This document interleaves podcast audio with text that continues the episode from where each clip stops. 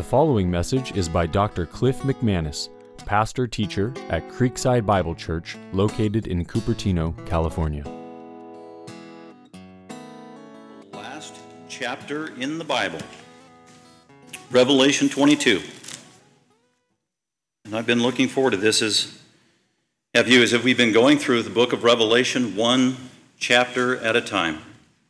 And that's the way John the Apostle wrote it in 95, around there, 95 AD. He was an old, old man, old faithful saint, an apostle, the last of the 12 apostles. Probably the only apostle that wasn't murdered for his faith, for just simply being a Christian, for being obedient, preaching the gospel. And he was arrested for that.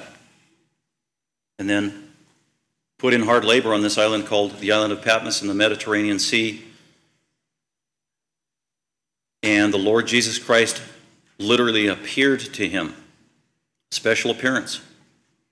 And the Lord Jesus Christ, in resurrected glory in a physical form, went to John and gave him the last of the information God wanted us to have before the Bible would be closed as a canon of sufficient spiritual truth for us. That's the book of Revelation. So the entire 22 chapters comes from the pen of John the Apostle. Maybe he had an assistant help write it down for him, and God has graciously preserved it for 2,000 years. And as we know, as we've been going through, the original intent and original audience of this letter of 22 chapters was uh, the churches of Asia Minor, modern day Turkey. There were seven in particular, real churches, probably churches that Paul or John was familiar with, maybe even some that he was a shepherd, pastor, elder, as well as an apostle familiar with these saints, but at the same time, knowing that they were under the persecution of unbelievers and even the government. So they were under duress, and some of them were being persecuted even physically, being imprisoned. And we know early on in Revelation, he mentions one person who was killed or murdered for being a Christian. And so these seven persecuted churches, Jesus wanted to encourage them, and he does it through John and through this very long letter, Revelation. So now, now that John finishes the book, he's going to send messengers uh, of this book to these seven churches, these seven congregations. They would read them to their people, and they would be incredibly encouraged because these are words from Jesus, their Savior, their Lord in resurrected glory. And imagine that. They are persecuted churches, maybe in hiding, maybe in caves. We can't really relate to persecution to that level and degree, but it's going on right now in the world. If you're aware, if you're paying attention, whether it's in North Korea, where there's an underground church, in China, where the persecution towards Christians just continues to intensify week by week. This week I read about Christians in Ethiopia that were being slaughtered, murdered for their faith. All over the world. India, it's happening everywhere to that degree, to the same degree that was happening here. Some Christians live their entire lives under the microscope of the persecution of their local government or national government. We don't know what that's like here in America. The seven churches of Asia Minor knew what that was like. And so the Lord Jesus Christ, He cares about His people, He cares about His children. He doesn't just abandon them. And so one of the ways He wanted to encourage them immediately 2,000 years ago was with these letters. As you grow older, at least I've experienced this, as you grow older in this life, the, the trials and frustrations mount. And God uses those difficult circumstances in life, the hardships of life, the sadnesses of life, to help prepare us for our eternal home, which is heaven. And that's exactly what Jesus was doing with these persecuted saints. When you are under duress and under persecution and continually undergoing the hardships of life on a cursed earth, our only hope as Christians is in the future, really, in eternity. We're called as Christians actually to live in light of heaven, in light of the world to come. That's consistent all throughout the Bible. That was true of these seven persecuted churches. So in chapter 19, 20, 21, and 22, that's the culmination of the encouragement that Jesus is giving to these seven persecuted churches, reminding them, you know what, you're under hardship now. Some of you have been thrown into prison. One of your brothers has been executed for his faith. This won't continue forever. Persevere. Continue in the faith. Trust in Christ. Live in light of my coming. Live in light of the future. And that's what we do at communion, which we'll have later, is we live in light of Christ's return. In communion, we think about what Christ did for us 2,000 years ago. He died for our sin. We also think about He's coming again to rescue us completely, fully, with full redemption, full glory. So I just want to encourage you. If you're a believer, you know Jesus Christ, you're having hardships in this life to whatever degree, and as you walk this life day by day, year by year, and it gets more and more difficult, and if your heart cries out, This is not my home, well, that rings true with Scripture. This is not our home. And as Christians, we need to live in light of the future. We need to live in light of Christ's coming. We need to live in light of eternity and in light of heaven. And I'll remind you of this before I jump into Revelation 22, because Revelation 22 is just God's most detailed picture of what eternal heaven will be like. There were snippets of it all throughout the Old Testament, all throughout history, but it all coalesces and comes together in one grand, beautiful, splendorous picture in Revelation 21 and 22. So that's where we're going to land in just a second, but I want to remind us as Christians, we need to live in light of the future and in light of eternity. This is not our home. We are citizens of heaven. Now, if I were to do a pop quiz, and I'm known for those, and if I were to ask you, because we've been studying Revelation, and if I were to ask you, okay, do you remember how many promises there were to the overcomer in chapters 2 and 3? Of course, you would say yes. You'd say seven. Good, I heard it out there somewhere.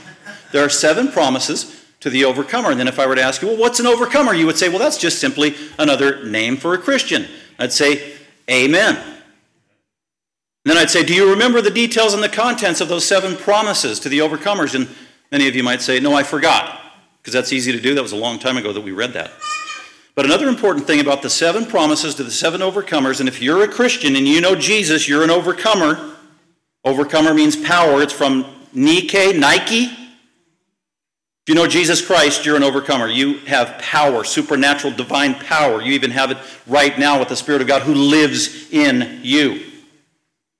Overcomer. Seven promises from Jesus to every Christian. And one of the most important things about those seven promises, the nature and the content of those seven promises, is you receive them when? Well, as an inheritance. What does that mean? Well, not in this life.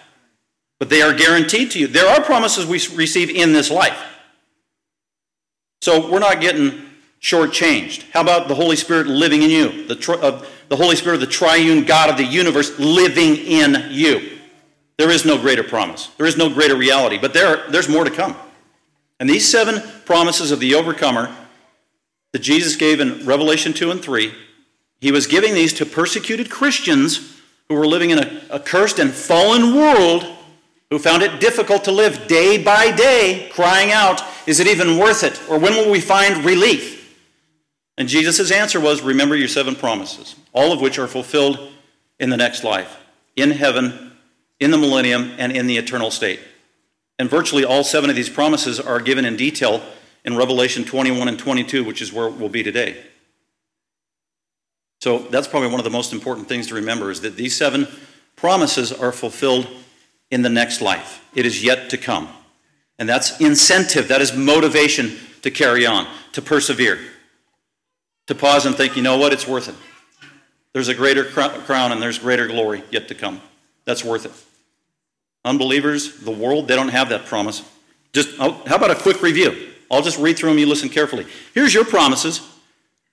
They're to all of us. Promise number one promise to the overcomer. To him who overcomes, I will grant to eat of the tree of life, which is in the paradise of God. That's entrance and care that God will individually give you in the millennium, carrying over into the eternal state, eternal paradise. That is yours, it is guaranteed.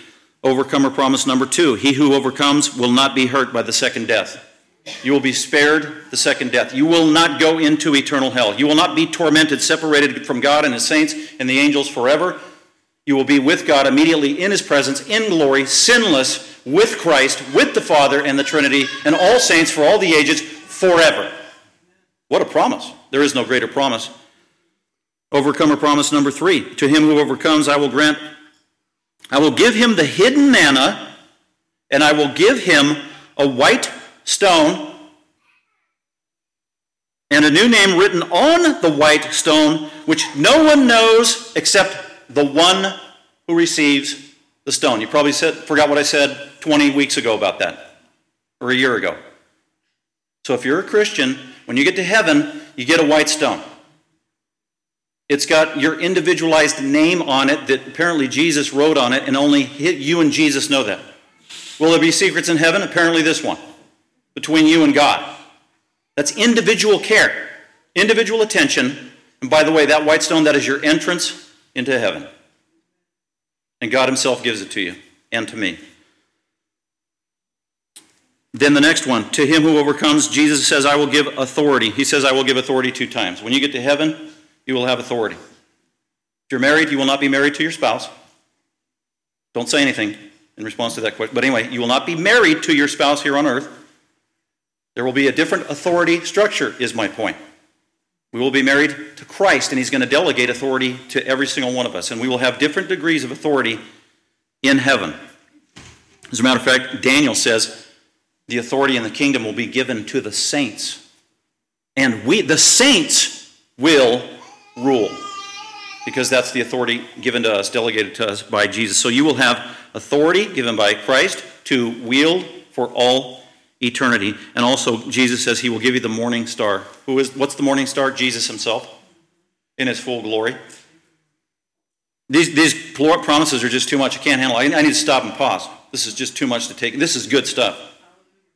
This is what the Christian life is about. This is what reality is, is about. Uh, chapter 3, verse 5, another promise to the overcomer. Uh, the overcomer in heaven, in the future, in the life to come, will be clothed in white garments. What is that? Forgiveness of sin. All of your sin. That's purity. Purity. We will exist in the eternal state in absolute purity and perfection, clothed in white, uh, white garments. And I will not erase your name from the book of life. You have eternal life, you have it forever. It is absolutely secure. So that's security. So we have pu- purity and security in this one promise. He doesn't stop, he goes on.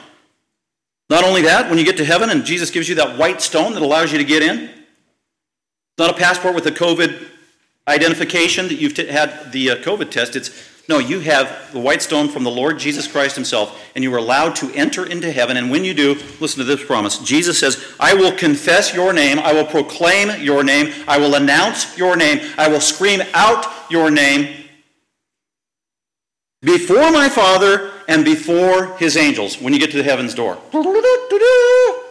And now, the royal, whoever, and then fill in your name. That's incredible. You'll be like a dignitary entering into heaven. And also, your identity will be preserved. Your individual will identify by name. Jesus is announcing your name as you enter into heaven as a dignitary. Everybody, pay attention. Hey, Gabriel, over, quit talking to Michael and pay attention. I am about to announce Cliff McManus as he's coming into heaven. Yeah, I know he was a sinner. Hey, stop. I don't know if that's what's going to happen, but anyway, I'm just, I'm dreaming. I will confess his name before my Father and before his angels. In that one promise, purity, security, dignity. It's loaded. Two more. Chapter 3 The one who overcomes every Christian in the future in heaven, I will make him a pillar in the temple of my God. What is a pillar? That's permanence unmovable, solid foundation. You will not get kicked out. You will not be arrested. You will not be taken away.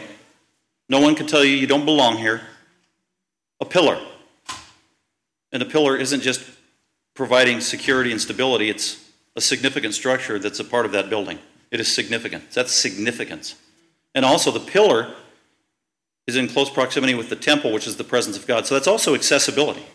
Permanent accessibility to the very presence of God, which we are isolated from right now. We don't have the immediate physical presence of Jesus. In the future, we will. Not only that, I will write on him or her the name of my God and the name of the city of my God. When we get to heaven, what's that? That's personal possession. When God writes his name, so it's protection, it's sealing, but it's also personal. You, we become Jesus' personal eternal property. He owns us. And then the last one for an overcomer in the future in heaven, Jesus says, I will grant to you to sit down with me. This is, this is Jesus. I will let you sit down with me on my throne as I also overcame and sat down with my Father on his throne. There's joint rule in the future by Jesus and the Father. We'll see that in Revelation 22 because it talks about God on his throne in eternal heaven in the New Jerusalem and the Lamb. That means the Lamb is sitting with the Father on the throne. Don't forget this promise when we get to Revelation 22. That's why I wanted to read it. You also, as a Christian, will be allowed to sit on Jesus' throne and the Father's throne. How does the Lord Jesus and God the Father fit millions of people on the throne? I have no idea, but He's God and it's going to happen. Glorious. You will not be insignificant when you are in heaven. If you feel insignificant now, uh, and that's a, a common thought about yourself, but you're a true believer, it's okay. That's typical of this cursed earth and this cursed life. That will not be true in the eternal state. So now let's go to the, see about the rest of the glories in heaven that we began with last week in Revelation 22. And open up to Revelation chapter 22, and we'll just go through verses 1 through 21 with that background, kind of creating an appetite of the glories of eternal heaven. So, John's shown us in the book of Revelation the chronology of world history. He told us very clearly of how the world, how human history is going to end. Hey, did you read the news this week? Top headline about that new best selling book on Amazon and the New York Times this week. Number one bestseller. Well, maybe some of you don't read the news. Oh, well, I'll tell you about it. So it's Bill Gates, one of the richest guys in the world. He wrote a book, and it's now the bestseller. And in it, it's amazing. He tells us how the world is going to end. He literally tells us a plan of how to, quote, save the world. Amen. Man, that is such a relief. Bestseller right now. He was on TV all over the place. People are interviewing, literally asking, so how are we going to save the world? And he had all the answers. He wrote a book. $39.99. It's yours. Five days from Amazon. And that's, I am not exaggerating. It's about the prospect, of how the world is going to end, how we can save the world with his plan. God was not mentioned. Jesus was not mentioned. The book of Revelation hasn't been mentioned. He talks a lot about the weather because that's the theme of the book. What's going to destroy the world is, is bad weather that we are creating as humans.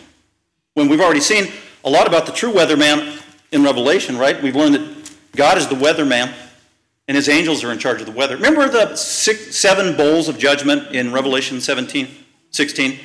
And we saw that a lot of those future judgments that are yet to come are around the weather. And it's not from carbon dioxide, it is from God Almighty from heaven.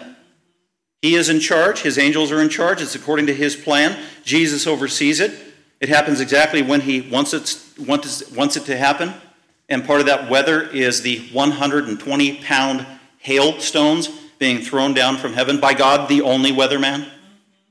And that is yet to come. There is no stopping it. But I was just wondering if you had seen that book. But anyway, I was distracted. Let's go back now to the truth about the future, the truth about how the world can be saved, the truth about the only person who can save the world, and how you can be saved from the wrath to come if you don't already know Jesus Christ. And we're going to see that in Revelation 22. Once again, it just 21 and 22 go together. You can't really separate them. Actually, chapter 19, 20, 21, and 22 all go together.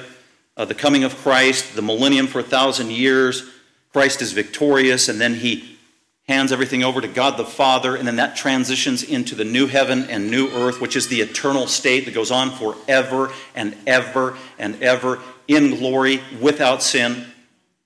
Beautiful picture. And then we saw the details of the eternal state in heaven that is yet to come. Remember, Revelation 21 and 22 isn't describing life now, it isn't describing the church now. It is yet future, it hasn't happened yet. And the main thing in Revelation 21 regarding the new heaven and the new earth was the capital city. There will be a capital city in heaven, in eternal heaven. And from John's perspective, as he looked back, it just looked like this beautiful, uh, glistening, splendorous, blinding, pure diamond. That's what it looks like from long range. And then he looks even closer, and then there's the throne of God, and God himself looks like a pure diamond. And then there's these streets of gold, and they are also pure and glistening, refracting the glorious eternal light of the infinite Almighty God. That's the picture. So, the, the main thing to remember from Revelation 21 what is heaven going to be like? Well, there's the eternal city that is absolutely splendorous and majestic. And inside the city is the throne of God and the Lamb himself, shining in all their really unrestricted glory. And the saints of the ages, we have access to the heavenly city. And then now John transitions into chapter 2, and he, this is just a continuation of chapter 21. He's going to give us more detail about the eternal city and what eternal heaven will be like, our future home. It's just a narrative passage, but I just broke it up into three main points as we just walk through the narrative, maybe to help us think it through in terms of main themes. So, chapter 22, verses 1 through 5, is the revelation. The unveiling, that's what revelation means, the unveiling. In other words, more information and detail about what heaven will be like the eternal state, the, the new city, the new Jerusalem, where we will get to live and reside. So it's the revelation by the angel who's talking to John, and he's showing John these visions, but he's also explaining the visions to John. Oh, there's the tree of life, and here's what the tree of life means. There's the tree of life, John, and here's what it does it produces 12 different fruits continually. So that's what the angel is doing, giving us this revelation. That's verses 1 through 5. After the revelation from the angel is the validation. So, revelation and validation, and that's the validation of John himself. He doesn't speak individually much throughout the book of Revelation, but here he does. And that's verses 6 through 11. We just hear some firsthand testimony from John as he's wrapping up the revelation, wrapping up his book. And the validation is he's validating that what I saw is true, what I have written is true. And then after the validation, it concludes appropriately so, verses 20 to 21, is the invitation. The invitation by Jesus. Most of what is spoken in 12 through 21 is by Jesus himself. If you have a red letter Bible, you probably don't have all red letters in 12 through 21, but you should. At a minimum, 12 to 20 probably should be all red. The Lord Jesus Christ speaking from the context. So let's go ahead and look at this. The revelation given by the angel, the validation, these things are true from John, and then the invitation given by the Lord Jesus. Always God giving an invitation to sinners. It's not too late. It's not too late. It's not too late until it is too late. It's that constant calling and wooing and brokenheartedness over the, the lostness of sinners who don't believe. Let's go ahead and look at the first five verses and just walk through those this glorious picture of eternal heaven, the New Jerusalem. Then this angel who's been giving John this tour and explaining these revelations, the angel showed me a river of the water of life. He showed me a river. So remember, there's no sea, human water, but there is something that looks like water in the eternal state. It's probably not H2O, chemicals that we are aware of, but it is described by Jesus and the angel as water it looks like water. It's flowing, it's alive, it's bubbling, it's streaming. Is it water? Yes, but it's a heavenly water, a supernatural water, a divine water, a water created directly by God and preserved forever by God. It's a water we've never known and can't experience. The best John can do is try to describe it in terms that we can relate to, but qualitatively, it's completely and totally different than any water we have and have ever been aware of or known. And the emphasis here is water, and all that water represents through the Bible. Water usually represents cleansing and life. And that's how Jesus used it in John 7. Whoever hungers, whoever thirsts, let him come to the, the waters, the water of life. And what Jesus meant there in John 7 is by water was life, cleansing, and life in the Spirit of God who could give eternal life and salvation. And that's consistent all throughout the Bible. And provision, that's also the picture here. Whatever this is, this literal water, it's God's ongoing, regular, continual, eternal care and provision for us of all that we need. We will still be in physical bodies. We're not phantoms, we're not ghosts, we're not spirits. We're in physical bodies. And we're enjoying these things that are called the water of life. The emphasis there is on life supernatural life, eternal life, heavenly life, the fullness of life, which we've never experienced in this life. There's a river. It's the water of life. It's, crystal, it's clear as crystal. It, it is pure as a diamond. Think of the purest diamond there is, and that's what distinguishes this river as John's looking at it. He's never seen anything like it. Every river that he was aware of on planet Earth, it was at best spotted and murky and filled with stuff. Not this, completely, perfectly pure, which speaks of the purity of heaven. So uh, there will be a water of life, clear as a diamond, clear as crystal, coming down. Notice its origin. It's coming down literally. The origin of this is from God Himself. So it's life giving, continual, pure, bubbling down, cascading all throughout this glorious city. Don't think of a small river, think of a massive, glorious, rushing, overwhelming, conspicuous, divine river from God.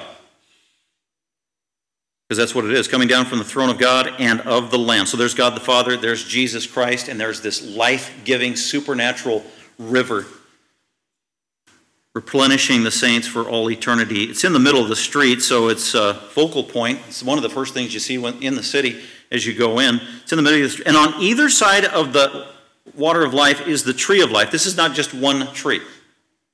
This is a plurality of trees. And these trees just line the river of life. Who knows, for miles and miles and miles is the tree of life. The tree of life. It's a, a generic plural, is what it's called. So that's the main tree that will be there in the eternal state, the tree of life. And it is on the side of this river. In the middle of the street, on either side of the river, was the tree of life bearing 12 kinds of fruit, yielding their fruit every month, and the leaves of the tree were for the healing of the nations.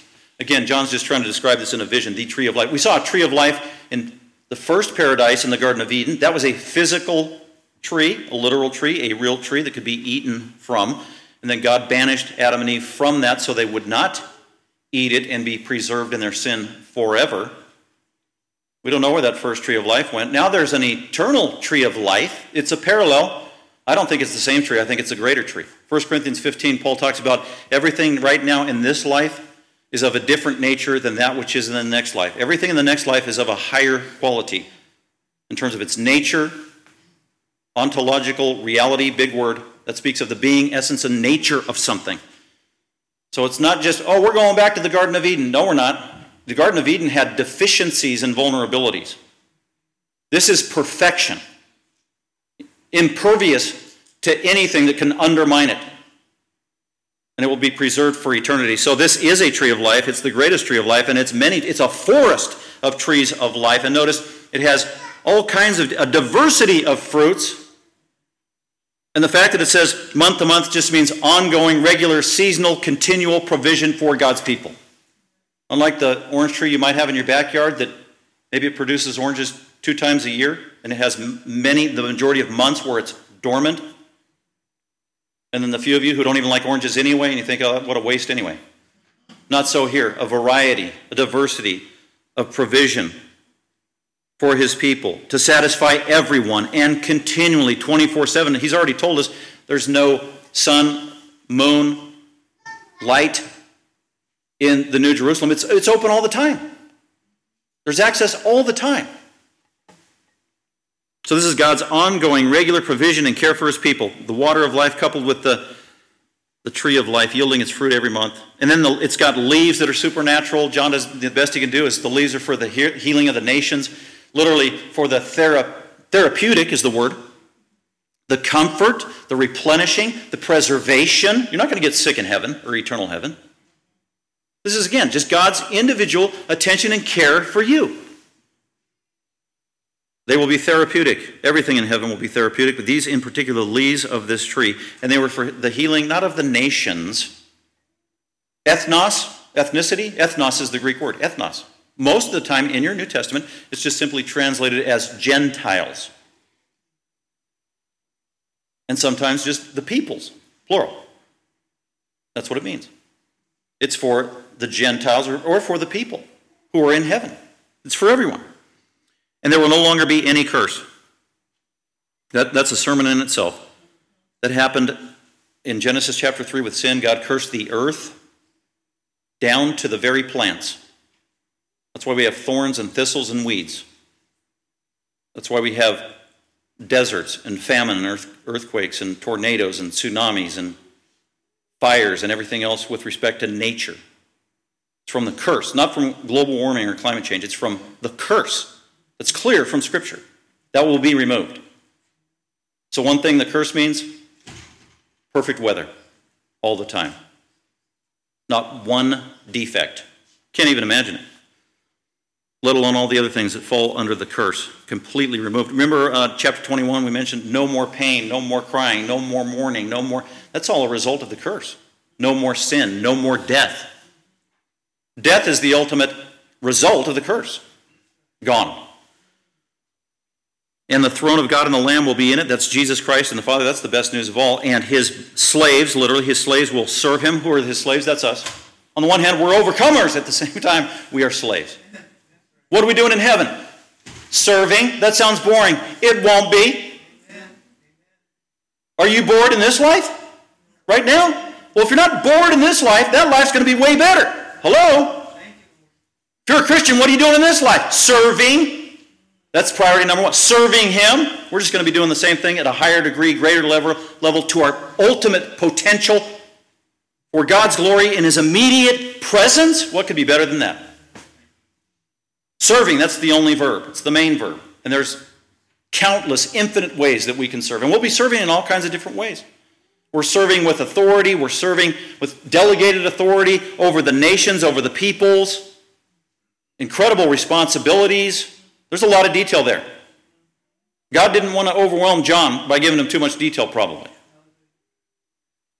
What are we going to be doing? Serving. Obeying. Obeying. God's perfect. He knows everything. And He'll just continually be telling us what to do for all eternity. We will not get bored. And you know, we will enjoy every single minute of it. Have you ever worked for a bad boss? I'm not going to ask my staff that this Tuesday, but anyway, uh, have you ever worked for a bad boy? I have. Whew! Uh, life is miserable when you have a lousy boss who is just mean, lacking patience, unrealistic, demanding, unfair, doesn't recognize the good that you do. It can just make your life, but you got to serve him or her. Have you ever had a good boss? Oh man, what a difference. Well, Jesus, he's the, and the Father, they're the perfect boss. What do we do when we get to heaven? Serve. We obey. Who? The Father and the Lamb. And they are the best masters ever. Perfect. We will thoroughly enjoy it, thoroughly be satisfied. Unimaginable. They will, get this, not only will we get to serve him, we will get to see his face, and his name will be on their foreheads. He owns us. We'll get to see God's glory, see his presence. God the Father does not have a body. Jesus does right now, a glorified body. Jesus will still be in his physical, glorified body and still be Almighty, infinite God somehow as the Son of Man. We don't know how, that, but that's true. And God the Father doesn't have a body. No man can see God. He's infinite, but somehow we'll see the full manifestation of God the Father's glory in his resplendent attributes being made visible immediately in our presence. That's called his glory in a way that we can't ever in this life and his name will be on their foreheads and they will no longer be there will no longer be any night there will they will have no need of the light of a lamp nor the light of the sun because the lord god will illumine them and they will reign. There it is. They will reign. If serving sounds boring how about this? You will reign or rule with authority forever and ever. You will reign forever and ever. And it's just glorious all the time, light. There is no darkness. So that is the revelation of this beautiful, eternal heavenly city. This is real. This is real stuff. Some of you might be thinking, or people might be listening in, who don't really embrace uh, biblical truth. They might think that, oh, this is just a fantasy. I can't believe those Christians who believe that. And that's why we have verse 6. Let's go on to verses 6 through 11. Now, John speaking up with the angel. Uh, and the angel says to John, These words are faithful and true. This is the same thing that was repeated earlier when we talked about this. These things are faithful and true. Uh, he's said it a couple of times now because he has to take a pause and, and let John know these things are faithful and true. You can, you can believe this. I know this is so unlike anything you've ever experienced, John, in this life, or what this fallen, cursed world is, but these words are faithful and true. And the Lord, the God of the spirits of the prophets, sent his angel to show to his bondservants the things which must, it's a divine necessity, it will come to pass. It will come to pass when? Soon, meaning immediately. It will happen immediately on God's timetable when it's time for that to happen. There's a sequence sequence of events we know from Scripture that have to happen chronologically in world history. God has told us that. Jesus told us that. Don't, don't be worrying about the end of the age. He told his apostles there's other things that need to happen in the meantime. Like what? The gospel has to go out to the whole world. The times of the Gentiles must run its course and be fulfilled. Uh, a certain amount of Gentiles need to be saved. These are all in the Bible. So there's a sequence. The rapture has to happen at some point. 1 Thessalonians 4, 1 Corinthians 15. All these things have to happen. And then in their proper order, we aren't concerned with the time. God's prophets were never concerned with the time. God said, no, just trust me. But these words are true. God knows what he's doing. Every event in history is happening exactly the way it's supposed to happen and when it's supposed to happen. But when it does, some of the stuff will just be immediately, just invading world history, invading human agendas at God's discretion. Verse 7 And behold, there's an interruption here. I am coming quickly. I am coming quickly. I am coming immediately. So when the Lord Jesus does come, he comes immediately, he comes unexpectedly. That's what it means. The emphasis isn't on chronological time of telling us when this is and we can figure out the dates and oh, he's coming in 1984 based on my calculation. No. No one knows the day or the hour in this life. But when he does come, it's unexpectedly, it is immediate, it is quick, and everything is in keeping with what has been revealed. That's what he means. Blessed is the one. So it's this idea of imminence. I could come at any time, which is a warning to unbelievers and motivation for believers. Occupy till I come. Be busy till I come. Be faithful till I come. Be a good steward until I come, which is uh, Pastor Derek's recent sermon. Be a faithful steward. Blessed is the one who heeds the words of the prophecy of this book. Listen to it, obey it. You'll be blessed if you do. By the way, he says the prophecy of this book. He says that twice in this chapter. This is a prophecy. He says it in that verse. Uh, he'll say it later as we're concluding uh, verse 18. It's a prophecy. Verse 19, it's a prophecy. Three times right there. He says Revelation, the apocalypse, is a, is a prophecy. Chapter 1, he said the same thing. It's a prophecy. If you were to ask me what is the genre of the book of Revelation, I would say it's a prophecy. I wouldn't say it's apocalyptic, it's prophecy. I wouldn't say it's poetry, it's prophecy. What is prophecy? That's divine revelation from God. It's prophecy. Uh, Peter told us this in 2 Peter chapter 3 that all of Scripture is called prophecy. That's the main genre of Scripture. It's divine revelation from God. It wasn't made up by human beings, is what it means.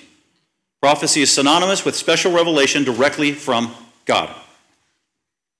And then Peter goes on to say in 2 Peter chapter 1 that no prophet, whoever wrote down scripture, wrote down according to his own will or his own desires.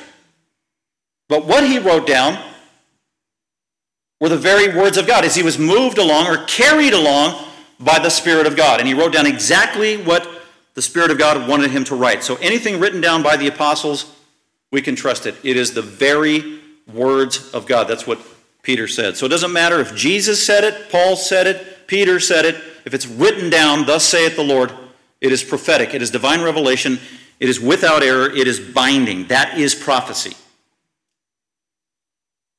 And this book is prophecy. It's the Word of God. And then verse 8, I, John, he's given an eyewitness testimony. He's validating these things are true. I am the one who heard and saw. I bear witness of these things. And when I heard and saw, I fell down. So he is overwhelmed at all this. This is the second, what, the second time now? John is overwhelmed. And then he falls down. And it said, to worship at the feet of the angel. And he begins to worship the angel. This happened earlier. Uh, was it chapter 19? He falls down, uh, verse 9. And he, verse 10 says he fell down to worship the angel. And the angel says the exact same thing two times. When John falls down to worship the angel, the angel says to me, Do not do that. I love that. Do not do, you know, sometimes in your biblical counseling with other believers, this needs to be the approach. There's a time for listening and sympathizing and working it through and taking your time, and then there are other times where you just do the angelic approach. Don't do that. Let's literally say, stop it. Stop it. And that was appropriate. So he does the same thing in chapter 22, verse 9. And the angel said to me, Do not do that. It's the same thing. Stop it. Knock it off. Quit it. What are you doing? Quit. It. Get up.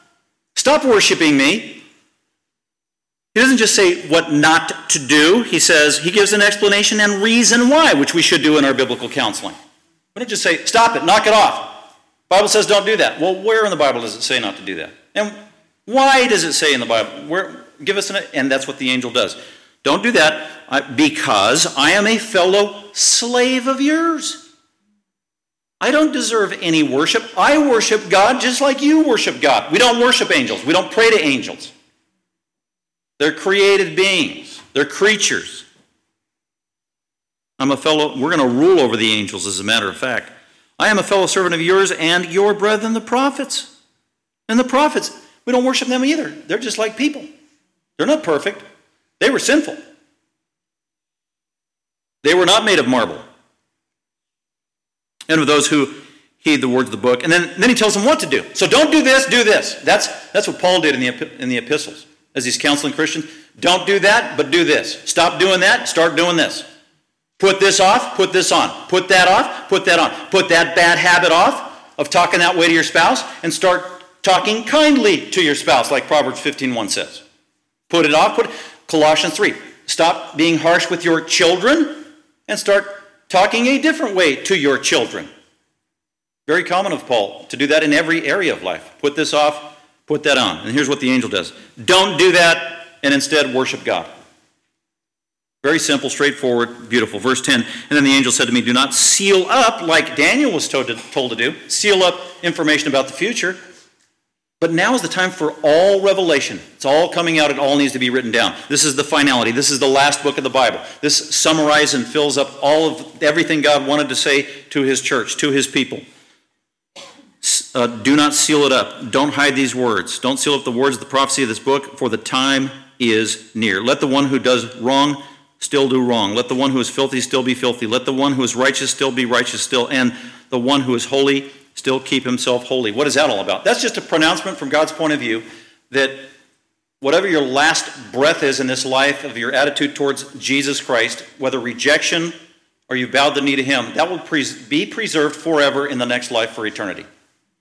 There's no chance of salvation in the next life. That's all it says. If you were a rebel and you rejected God in this life, you will be a rebel rejecting God for all eternity in the next life. If you bowed the knee to Christ in this life, then you will be righteous forever in the next life. That's all that means. So that's the validation from John himself. These things are true. And then let's close with the invitation from Jesus himself. Always the gracious, blessed Savior. Remember this when Jesus was on the cross? He never did anything. He was not a criminal. He was innocent. He was sinless. He came to die.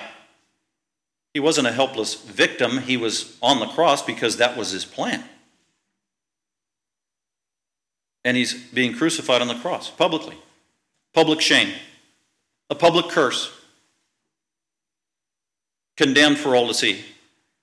Hanging there for six hours. He just went through six kangaroo courts of mock trials that were rigged. When Pilate said, what, three times? I find no fault in him. I find no fault in him. I find he is not guilty from the highest authority in the land. Was the official verdict that was given. Nevertheless, he is still executed as a criminal. Complete unrighteousness, complete perversion, prostitution of justice. And Jesus welcomed it. That was the plan. He's hanging on the cross for six hours, dying while he's on the cross. And there's and he's crucified between those two criminals who deserve the death penalty on the right and on the left. One of them, over the course of the six hours, comes to realize who Jesus is.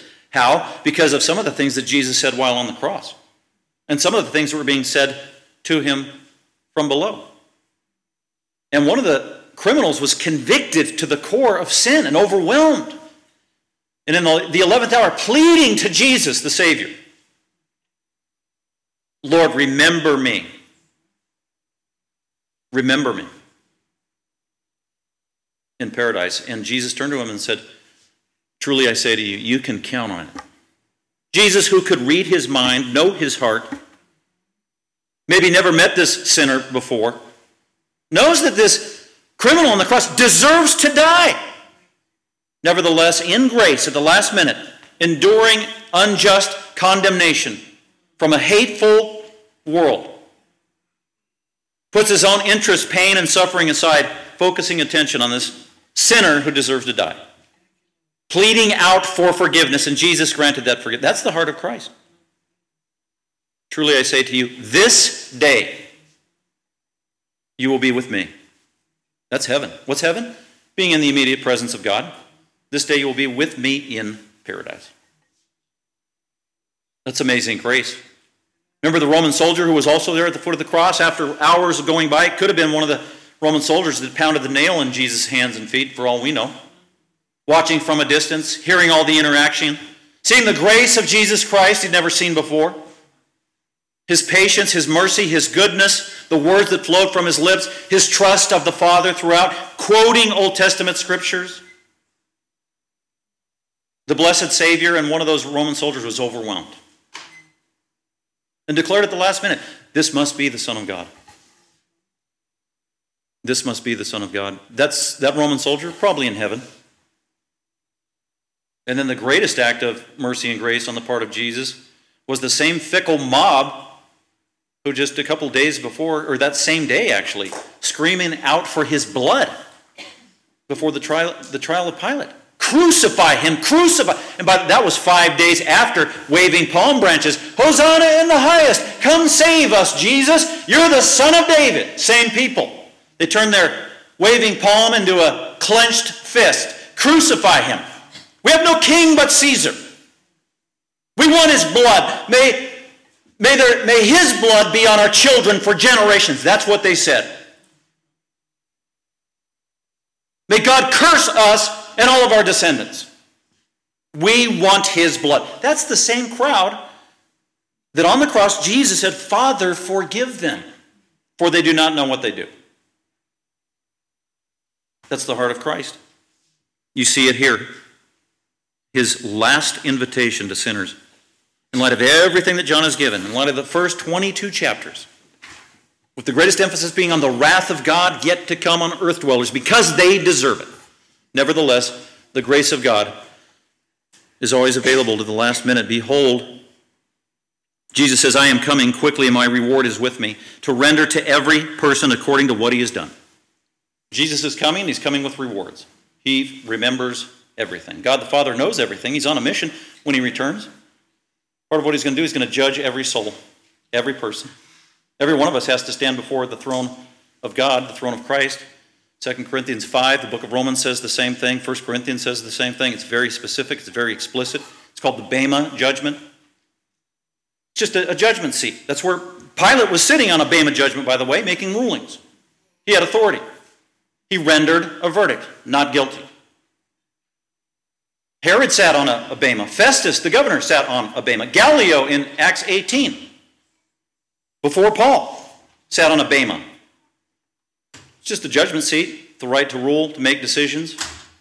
And Jesus Christ, the rightful king, will sit on a judgment throne, and he will make decisions about every single one of us, and he will render verdicts. If you read Romans and in particular 2 Corinthians 5:10, every single one of us has to face God, and we are accountable to him for everything we have done in the body, whether good or worthless, is what it says.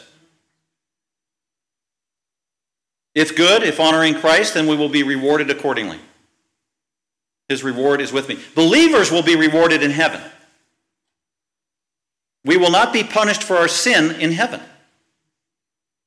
But if there was anything we did down on earth that was not pleasing to the Father, it will be burned up. There will be some shame, but reward, glory, privilege. Every single one of us. Now, the reward for unbelievers is based on their works and the fact they rejected Christ, and they're condemned and consigned to eternal hell forever to different degrees of punishment, according to the book of Luke. Horrible. That's, that's motivation for life. Jesus is coming again, and he's going to evaluate every single one of us. I am the Alpha, and the, he has the right to do it because he's the eternal one. He began all things, he consummates all things. I am the Alpha and the Omega, the first and the last, the beginning and the end. That's Jesus. I pointed out in Isaiah that those are titles used only of Yahweh, Almighty God. Now, Jesus is saying the same thing I am Almighty, Eternal God with the Father. Blessed are those who wash their robes so that they may have right to the tree of life, may enter by the gates of the city. Blessed are those who believe in the gospel of Christ and are saved, have their sins forgiven. Outside of heaven are the dogs, the sorcerers, the immoral persons, and murderers, and idolaters, and everyone who loves and practices. They love sin. That's the point. They're unbelievers. Unbelievers are not allowed into heaven. Dogs, the first word there, term of derision. Dogs. They don't, did you know filthy, dirty dogs that run amok out in the Orient and historically where John lived, that dogs just roamed like raving wild animals in the garbage heaps and down the streets, and they didn't have an owner and they weren't domesticated and they were filthy and they were disgusting and at times dangerous. They were not worried about their reputations. You know that? And that's what he's talking about here. That's the stigma. They're engrossed in sin and they could care less. They're not worried about their They have no guilt, seared conscience. That's a dog. And Jesus says in verse 16, I, I, Jesus, have sent my angel to testify to you, plural, not just John, these things for the churches. I am the root and the descendant of David. I am the rightful king, according to Old Testament scripture, the bright morning star, the shining one, the glorious one, the perfect one. The Spirit and the bride say, Come, come, Lord Jesus. The bride is the church. That's our prayer. Come, Lord Jesus. Maranatha. That means come, Lord Jesus. And let the one who hears say, Come. And let the one who is thirsty come to the water of life. Let the one who wishes to take the water of life without cost.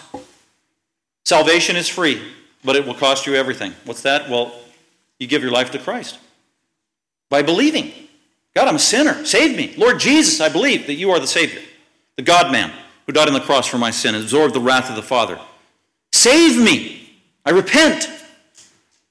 Adopt me into your family. You believe it by faith, and God grants it by grace. Take the water of life. Verse 18 And I testify to everyone who hears the words of the prophecy of this book. If anyone adds to any of these words, if you add to Scripture, then God will add to you the plagues or punishment, wrath from God. Don't tamper with his word, which are written in this book. And if anyone takes away from, subtracts from God's word, you read something in the Bible, oh, that's not true. Oh, that's not going to happen. Oh, it doesn't mean that. That's taking away from the Bible, by the way. No, it doesn't really mean that. Well, actually, it does. Don't subtract, undermine its truth. Very dangerous. Because if you do, God will take away your part from the tree of life and from the holy city, which are written in this book. He who testifies to these things says, Yes, I am coming quickly. Amen. Maranatha. Come, Lord Jesus. And look at how this is so appropriate to the heart of God, of how the last verse and statement and reminder in the Bible isn't, You're a sinner, you're pathetic, God's mad at you. It's just the opposite. The grace, there it is. Undeserved favor from God because he is good. The grace of the Lord Jesus Christ be with all. And all God's people said, Amen. How glorious heaven will be. Let's pray before we have communion. Father, we thank you for your precious word. Thank you for your grace. The gospel, the message about the saving work of Jesus Christ, coming down to earth, becoming a, a human, the perfect human, while remaining God and the God man with the sole mission of dying on the cross to be punished for sinners and to absorb God's holy wrath as their substitute, and then being buried and rising again from the dead. And Lord Jesus, we thank you that you ascended back into heaven where you came from. You reign from on high as the King of kings and Lord of lords, and have sent your Spirit, your word, and your people to call and to woo sinners to repentance so that they also may know eternal life and security in you. And God, thank you for this blessed, detailed reminder of what our home is like in the future. We are citizens of heaven. The best is yet to come. Help us through your grace persevere through this cursed life, trusting you every step of the way. And we just thank you for your word. We pray in Christ's name. Thank you for listening. For more information about Creekside Bible Church, please visit our website at creeksidebiblechurch.com.